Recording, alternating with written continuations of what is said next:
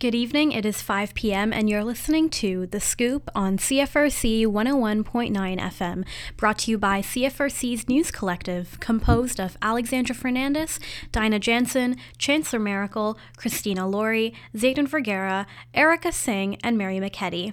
I'm Alexandra Fernandez, and here is your local news rundown. The Kingston Community Credit Union has donated $5,000 to benefit three projects in Kingston that will reduce greenhouse gas emissions in the community in support of the 2023 Kingston Community Climate Action Fund. KCCU has matched the first $5,000 donated at their branch locations and invites everyone to get involved by donating to support important projects proposed by the Frontenac Club Daycare Integration Program, Sustainable Kingston, and Anguanada.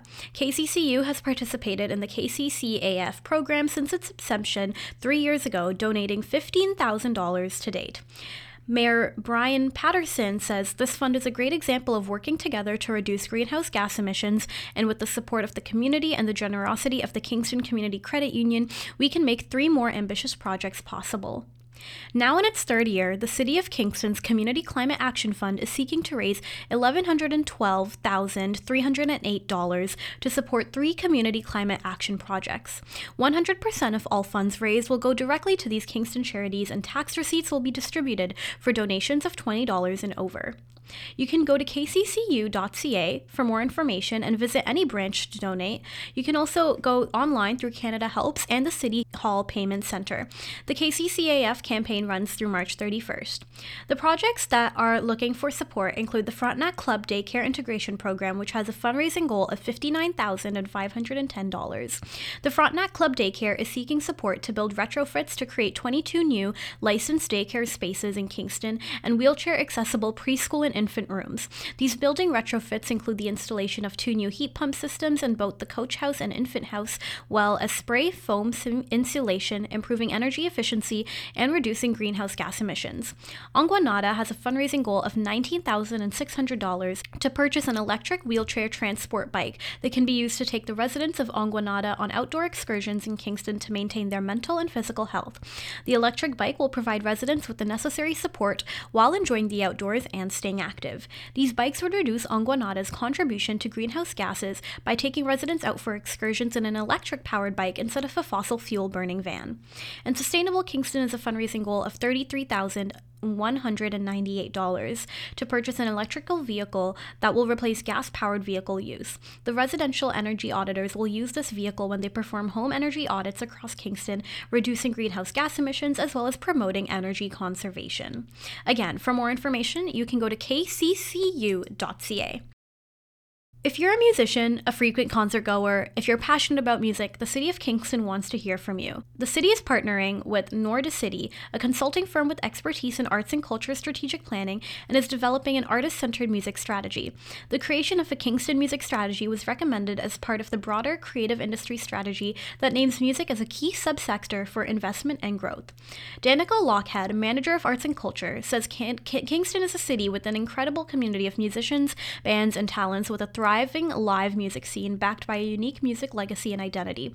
The Kingston Music Strategy will build on the success of the local music scene while also recognizing the impact of the pandemic to determine how the city and its partners can work together to strengthen our local economy and to support musicians, businesses, and industries better to fully realize a shared vision of Kingston as a music city. To inform the development of a Kingston music strategy, the city and Nordicity are gathering resident feedback and ideas through a multi phase community engagement plan that includes two upcoming opportunities for public input. There is a survey that is available until March 1st. You can share your thoughts, experiences, and visions for Kingston's musical future by taking part in this brief survey. The survey questionnaire will be a key method to collect both qualitative data on music's contribution to the social and cultural fabric of Kingston, as well as fill gaps in quantitative data for an economic impact assessment. Responses are anonymous, and the survey is open until March 1st, 2023. For an alternate format of the survey, please call 905 510 510-3404 or email ccross at nordicity.com. There is also an open house happening at the Broom Factory located at 305 Rideau Street on Thursday, February 16th from 5:30 to 8 p.m. This free evening event will provide an opportunity for attendees to learn about the Kingston Music Strategy objectives, have a snapshot of the findings to date, and discuss the project directly with members of the project team, including the City of Kingston and Nordicity. No registration is required, and again, this event is on Thursday, February 16th from 5:30 to 8 p.m. at the Broom Factory at 305 Rideau Street.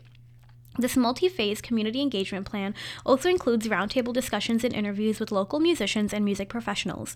The final Kingston Music Strategy is scheduled to be completed in June 2023 when it will be presented to City Council for approval and endorsement. You can learn more by going to cityofkingston.ca. In a recent press release, Building Kingston's Future is calling out Kingston City Council for what the group deems as secret decision making about two highly controversial files the Tannery development and the 16 story proposal for Barry and Queen Streets going to Ontario Land Tribunal case management conferences this month. In a three page letter submitted to the Mayor and City Council yesterday, Building Kingston's Future, an incorporated not for profit that previously successfully stopped an inappropriate development in downtown Kingston, referenced the new published Open Meetings Guide for municipalities prepared by the Ombudsman of Ontario. The letter points out that the city's past practice of settling planning appeals behind closed doors is not acceptable. The Coalition of Kingston Communities has raised the secrecy problem with the city in its report cards and in presentation. The city knows that this is an important accountability issue. The new Open Meetings Guide confirms that the city needs to stop settling planning appeals in secret, says board member Vicki Schmolka.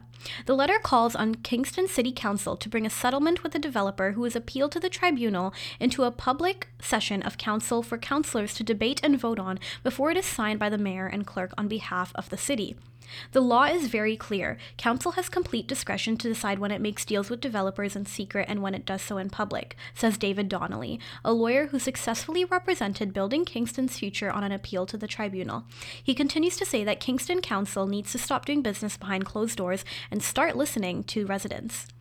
It would erode public confidence in city government if the council decided on a settlement in secret on those highly controversial files. Thousands of people signed petitions and hundreds wrote to the city with their concerns about these proposed developments, says Schmolka. Residents have a right to expect the city to follow best practices and not conduct city business hiding behind closed doors. One of the issues with this is the tannery development, and I had the opportunity to sit down with Carrie Hill, director of No Clear Cuts Kingston, to talk about the tannery development and what it means for Kingston. For the full interview, visit podcast.cfrc.ca and you can learn more about what the tannery development will lead for Kingston, how will it affect not only us but also the wildlife that exists, and more. Now, let's throw it over to Erica Singh with Campus Corner.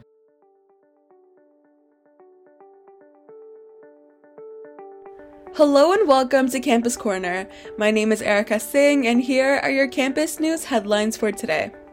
Last week, the executive candidates for the Queen's SGPS went head to head in a debate to discuss their platforms. The candidates included Emilis Mattis, who is running to be re elected to the graduate student senator position, Devin Fowley for the presidential position, Jordan Belson and Stacey Coombs, who are vying for the vice president of graduate affairs position, Gabriella Ficchetti, and Matthew Kushik, who are running for the Vice President of Finances and Services position, and Maya Cavalli and Elizabeth Frangos, who are both running for a VP professional. Unfortunately, Tony Hu, the sole candidate for Vice President of Campaigns and Community Affairs, was unable to attend the debate.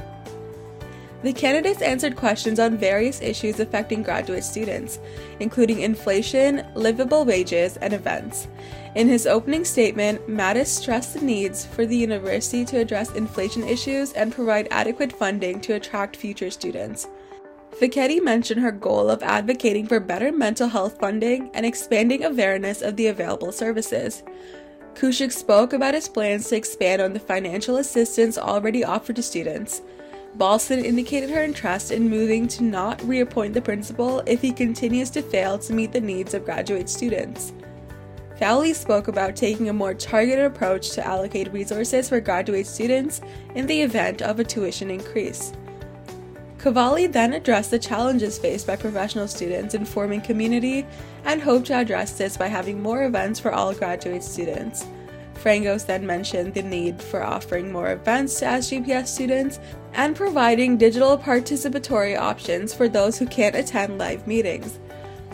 Next, Queen's University and the Kingston community recently celebrated the opening of Black Histories and Futures Month. The event recognizes and celebrates past experiences and accomplishments of Black people while also promoting equity, diversity, and inclusiveness. The event featured panel sessions focusing on themes of recognition, justice, and development, and a moderated discussion between local Black youth leaders. A performance by poet, writer, and dancer Abina Beloved Green was also part of the celebration. Queen's Human Rights and Equity Officer and other local organizations launched a calendar of events and programming for Black Histories and Futures Month, which include opportunities for learning, reflection, and engagement through February and beyond. Queens is committed to promoting anti racism and supporting Black students and community members. The university aligns with the Declaration of Commitment to Address Systematic Racism and its commitment as a signee of the Scarborough Charter. That's all the headlines for today. Now, Zayden Vergara has an interesting interview about an exciting Valentine's Day initiative. All right, I'm now joined by Christina Radkovich and Zoe Dicker from Queens Candygrams. How you guys doing today? Good, good, good yeah. All right, can you guys tell me a little bit more about the Candygrams? What, what's what's the program that you guys have organized? Well, we are from the Math and Stats department, Math and Stats GSC, and we are selling Candygrams. And what they are is we've prepared cute packages with chocolates and gummy bears and notebooks and pencils. Um, and if you come to Jeffery Hall on Friday from 1 to 3 p.m., you can personalize a note to someone you love, and we will give them a candygram and deliver it right to their door on Valentine's Day. Yes. And then after that, we will also have a Google Docs form where you can fill it out online and we will still deliver them. and handwrite a note. yes. Well, that is amazing. And where, uh, where, where did you say you can get them? At Jeffery Hall on the first floor on Friday, 1 to 3 p.m. All right, wonderful. And what, what made you guys uh, choose to get involved and create something like this? Personally, I love Valentine's Day. It is the best day of the year by far. So just to do something to celebrate that day and um, give candygrams. I used to do it in high school, and I love getting them and I love giving them. So to be able to give that to Queens is great. Well, wonderful. Thank you guys so much for your time. I really appreciate it. Yes, thank you so much. That's all for Campus Corner today. Make sure to order your candygrams from 1 to 3 p.m. at Jeffery Hall on Friday or online. Now over to sports. Good evening, everyone. My name is Zayden Vergara, and it's time for your CFRC Sports Roundup. Last weekend, Queen's University's women's basketball team played the Ottawa Gee-Gees in the Shoot for the Cure game. Both the Gales and the Gee-Gees came to play. The score was close in the first quarter, with Queens in the lead until Ottawa managed to tie the score 15 to 15 in the last couple of minutes. The Gales responded with a strong offensive play. Ottawa was unable to get through the Gales' solid defense, and Queens led 17 to 15 going into the second quarter. The second quarter was all uphill for Queens. The Gales were on a scoring streak, building their lead to 11 points before a timeout was called by Ottawa. Headed into the second half, Queens led Ottawa 39 to 22. The Gales kept up their momentum in the third quarter, outscoring the Gee-Gees 54 to 38. Ottawa showed much more on the offensive end of the court in the fourth quarter, but Queens still came out ahead to win the game 59 to 52. With the win, the Gales improved their record to 17 and 1 to solidify their first place position in the OUA East Division, followed by Carleton and then Ottawa. Also, the Queens men's volleyball team faced off against the Western Mustangs in their second game of a doubleheader and finished with a 3 1 win, completing the sweep. The first set was a closely contested one, with both teams fighting, gaining the lead, and then losing it to the other. But Western came out on top with a score of 25 to 22. After the set loss, Queens came back very strong and managed to win the second set 25 to 21. Feeding off the energy of their win, the Gales continued to outplay Western in the third set, and after great saves and huge kills, the Gales won the third set with a score of 25 to 20. After the two losses, the Mustangs came back offensively, putting many points on the board during the fourth set. But Queens came back equally as strong and won the final set with a close score of 25 to 23. On that note, that's all for your CFRC sports coverage. Now over to Chris Laurie with a community update. This is Chris coming in with your community update for this week. This week, I sat down with Barb Lotan, the Sexual Violence Prevention and Response Coordinator at Queen's, to talk about the SVPRS team and some of their upcoming initiatives and events. Without further delay, here's what Barb had to say. To get us started, would you like to just introduce yourself?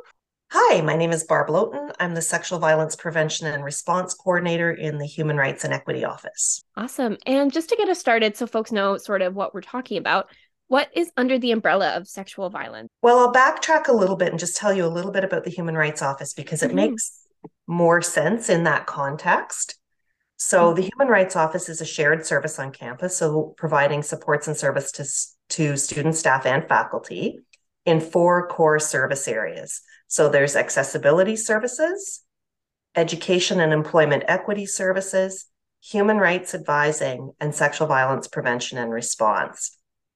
And so, sexual violence prevention and response services are largely focused on providing uh, supports and services for any student who have been who has been impacted by sexual violence, and that can be violence that was experienced at any time in their life. So it's not only about students who may have experienced some form of sexual violence since their arrival at Queens, but if something has gone wrong for them prior to their arrival at Queens and it's impacting their ability to be successful here then we want to make sure we can put some supports and services in place so that they can be successful socially, emotionally, academically, um, in their employment spheres, maybe as athletes, as student leaders, whatever that might look like for the individual student.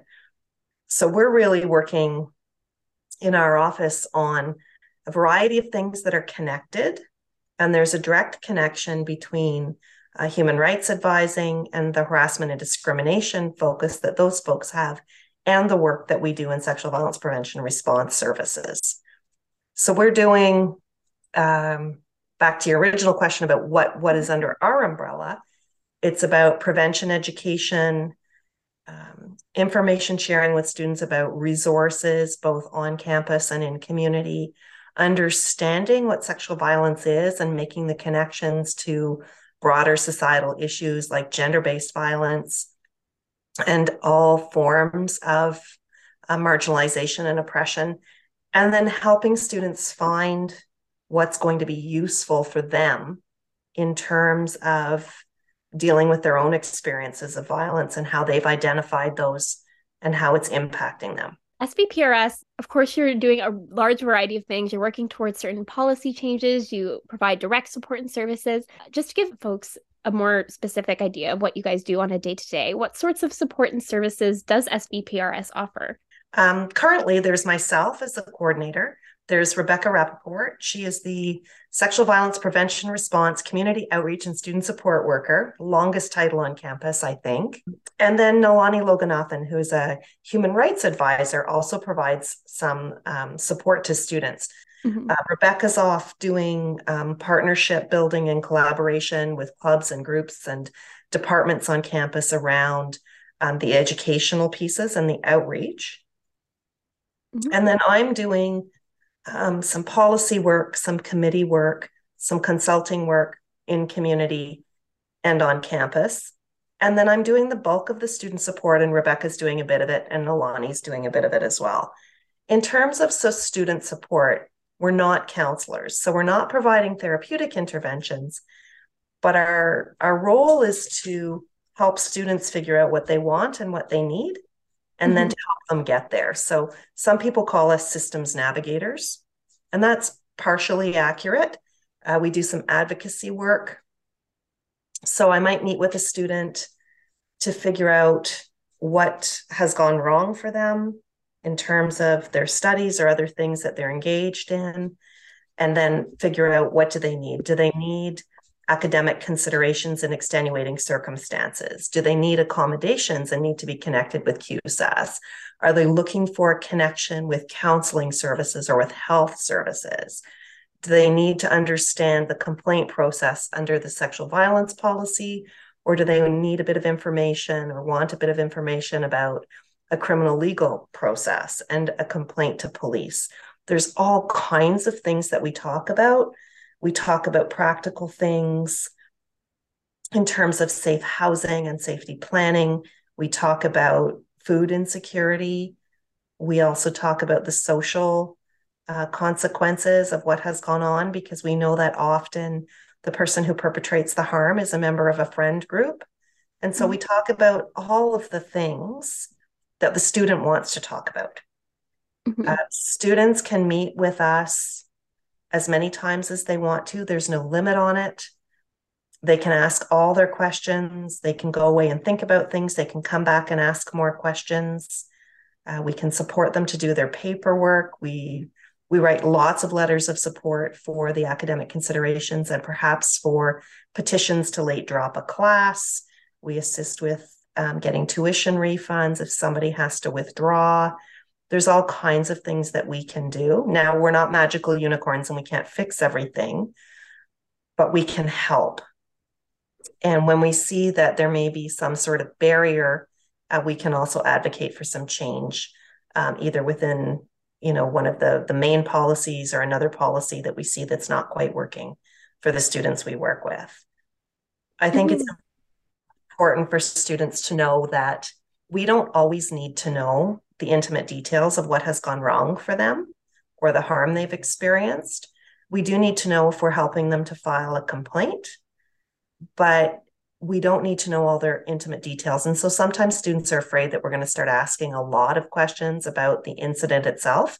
And we don't need to do that. We really only need to, to know enough to understand how we can be helpful and to help move them forward. Um, and I guess the other thing that's really important for students to know is that talking with us does not automatically trigger any complaint process. That's all very much consent driven.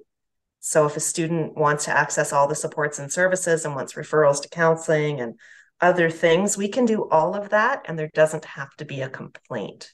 That's absolutely okay. Okay, yeah. Well, thank you for that um, very detailed explanation of some of your services and a lot of your um, the way you go about things. That's really helpful for our listeners. Just taking a bit of a turn, you guys also offer lots of workshops and events for folks who want to learn more about this one of the workshops I was really curious about was the bystander intervention training. I was wondering if you could speak a bit about what that's all about. Sure. So, bystander intervention training is fantastic. It was started on Queen's campus before my arrival here. So mm-hmm. there's been a bit of an evolution in the workshops that the that we offer. Bystander intervention training is really about um, offering students an opportunity to consider places where they can step in when they see something going wrong if it's safe to do it and that's one of the, the key messages is we always want people to do things safely mm-hmm. safe for themselves and safe for other people um, but how can we as good citizens intervene in situations when we can identify that there is a problem. And this is broader than intervening in sexual violence situations.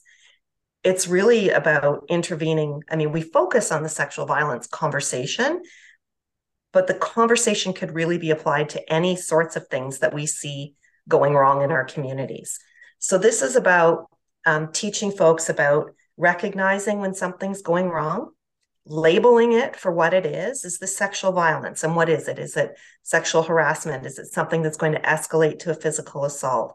So, it's identifying the problem, naming it properly, and then identifying that you can intervene or that perhaps you should intervene and taking some responsibility for um, making a positive contribution either in that moment or perhaps later on and then talking about the ways you can do that. And so mm-hmm. that whole conversation is about how can we um, help one another when it's safe and in what ways should we and could we do that there's also a real consideration in that conversation about how people will choose different ways to intervene based on who they are and what their own personal identity is and what that means for them in the ways um, that they're experiencing the world. So I might intervene in a way that is different than um, one of my colleagues because we have different skills and abilities, different life interests, different identities, and we're we're more or less comfortable. So it's really about all of that. Mm-hmm. That program's been running on campus I want to say since 2015, but it might have been 2014. I'm not really sure. Um, and was um, part of the programming that was offered through the Student Experience Office from Student Affairs. What's what's a really nice evolution is in the last couple of years, uh, the SVPRS office with human rights has partnered with the student experience office to expand the workshop offerings and to include um, three more standard workshops that students can um, sign up to take. And those, those are really great too, and they complement the content of one another really nicely. So we offer one on um, healthy relationships, building consent culture, and how to respond to a disclosure. So if a student tells another student they've had an experience, then how can how can that student support their their friend or their housemate or a coworker or co-volunteer, whatever that might be. And those workshops are offered from September to March, end of March ish. There's open sessions that students can just sign up for and attend. And then there are some workshops that we offer by request. So, for example, there might be a class where the instructor wants uh, their students to take some of that as part of the um, curriculum, or there may be a club or another group on campus that asks to have that training for their club membership. There's lots of ways that plays out. Awesome. Yeah, lots of amazing workshops there and a lot of opportunities to learn how you can safely make a difference. Um, also, coming up, I want to talk a bit about the Red Flag campaign, just because that's uh, starting up right at the end of this week. So I was wondering if you could speak a bit to what uh, the Red Flag campaign is about. Yeah, Red Flag's a fantastic campaign. It's um, less interactive than like a workshop campaign, mm-hmm. but it um, it's really meant to draw attention to healthy and unhealthy relationships. So it's really talking about intimate partner relationships, although some of the content could be translated to friendship relationships as well. But the real focus is on those intimate relationships or dating relationships and talking about what's healthy and not healthy. Um, and really trying to focus there. That campaign's been running on campus for a number of years as well, and it's really solid. Um, it will, it's it will have a social media presence, and then there's some tabling that's happening on Valentine's Day. Um, some students will call it in the arc. It's actually in the Queen Center, so out in that open area between the pharmacy and booster juice mm-hmm. in there somewhere. There'll be some tables and some students from health promotion. Uh, we're partnering with health promotion and the peer health educators to um, get some information into the hands of students and get students talking about and thinking about their own relationships and what feels right for them and, and maybe to identify again about identifying those things that aren't okay and then figuring out how to deal with them. And just to finish up, uh, where can folks find more information about your team and get in touch? Yeah, so um, there's a website that I'm responsible for, and it's queensu.ca slash sexual violence support.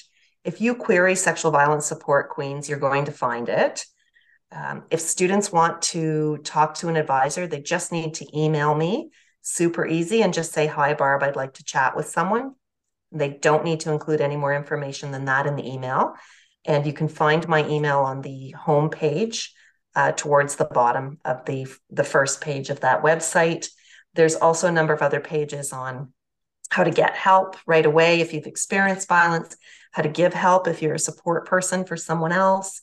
There's an events page which talks about those upcoming events, including Red Flag, the workshop with Jungle Flower on Thursday night of this week. There's still room to register for that one. And Movies for Mental Health, which is also taking place in February, which is fantastic. There's also an education page where students can find the dates for the um, gender based violence and bystander intervention workshops and sign up for those. And then we mix it up a little bit now and again and just add a few other things. And for folks who are listening who may be members of an employee group, staff, or faculty, there is a page there for them as well with some additional information and access to information that might be useful um, as they interact with students who may have experienced violence. Once again, that was Barb Lotan discussing sexual violence prevention and response services here at Queen's. That's all for your community update this week, and now I'm passing it off to Mary with the weather. Thanks so much. I'm Mary McKetty, and this is your CFRC weather report. Our Wednesday morning will begin with cloudy conditions and a 30% chance of flurries. Winds will be out of the southwest at 20 kilometers per hour. By the afternoon, we will reach a high of plus 4 and transition to a mix of sun and cloud. A few clouds will stick around with fog patches Wednesday evening as temperatures drop to a low of minus 4 with a wind chill of minus 10 overnight. Winds will be up to 15 kilometers per hour.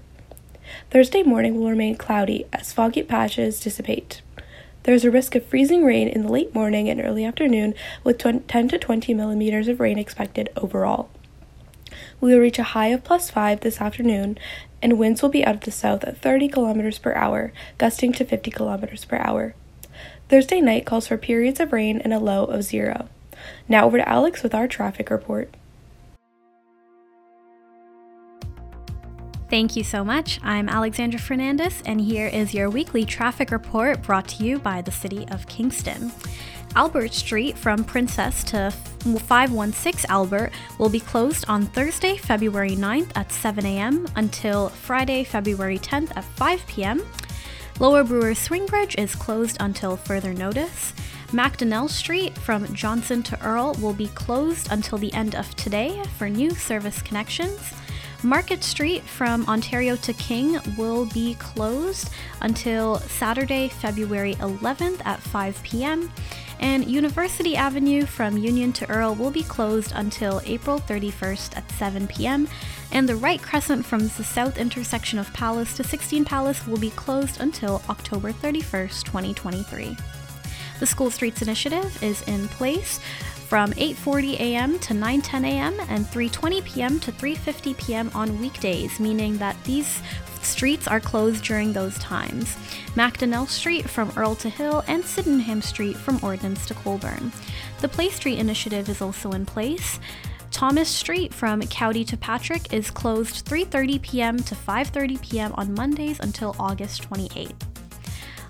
Some other delays that you can expect Highway 33 east of Collins Creek Bridge to west of Coronation Boulevard, there will be some delays due to construction. Construction barrels and flag people will direct traffic around the work zone.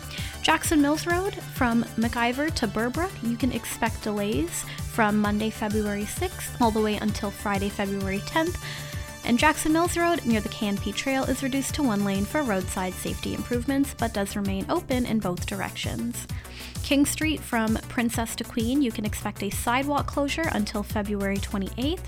The Portsmouth Waterfront Pathway has closed access to the pathway at the foot of Mowat Avenue and Young, as well as east of Lake Watch Lane. And Queen Street from King to Ontario, you can expect a sidewalk closure as well until February 28th. That's your weekly traffic report, and now let's throw it over to Mary McKetty for our events calendar of the week. Thank you so much. This is your events calendar for the week. From now until February 17th, the powerful This is Evidence exhibit will be running at the Isabel Bader Center for the, for the Performing Arts, located at 390 King Street West. This is a multimedia photo voice exhibit created by Dr. Reena Kukreja to focus on the relationship between undocumented South Asian immigrants and members of the Greek population, touching on themes such as xenophobia and masculinity. This exhibit is free to attend and runs from 10 a.m. to 4 p.m. Monday to Friday. More information is available at queensu.ca slash the Isabel. This Thursday, mark your calendars for Majors Night, happening from 4 to 7 p.m. in the Biosciences Complex, located at 116 Barrie Street. This event is aimed at first year students deciding on their degree plans for next year, but everyone is welcome to receive guidance and advice from departmental staff, faculty, and upper year students in various arts and science programs. Also on Thursday, the Kings of Queens band will be jamming it out live once again at the mansion located at 506 Princess Street.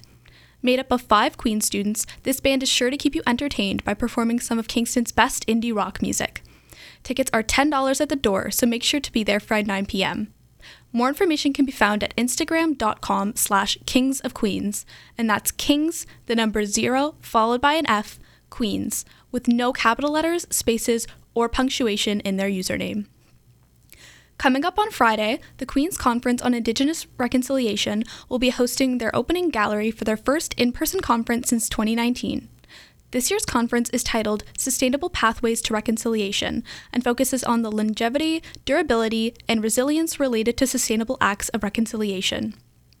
With the purchase of an in person ticket priced at $8 to attend only conference panels and workshops, you have the option to attend the opening gallery for an additional $2. The opening gallery will be hosted at the Malting Tower at the Tett Center, located at 370 King Street West. Additional information about the conference itself can be found at queensreconciliation.com. I'm Mary McKetty, and those are all the events that we're highlighting for the week. Thank you so much for tuning in to CFRC's news programming. If you ever have a news story or tip to share, please reach out to news at cfrc.ca. Stay tuned for more programming coming up next.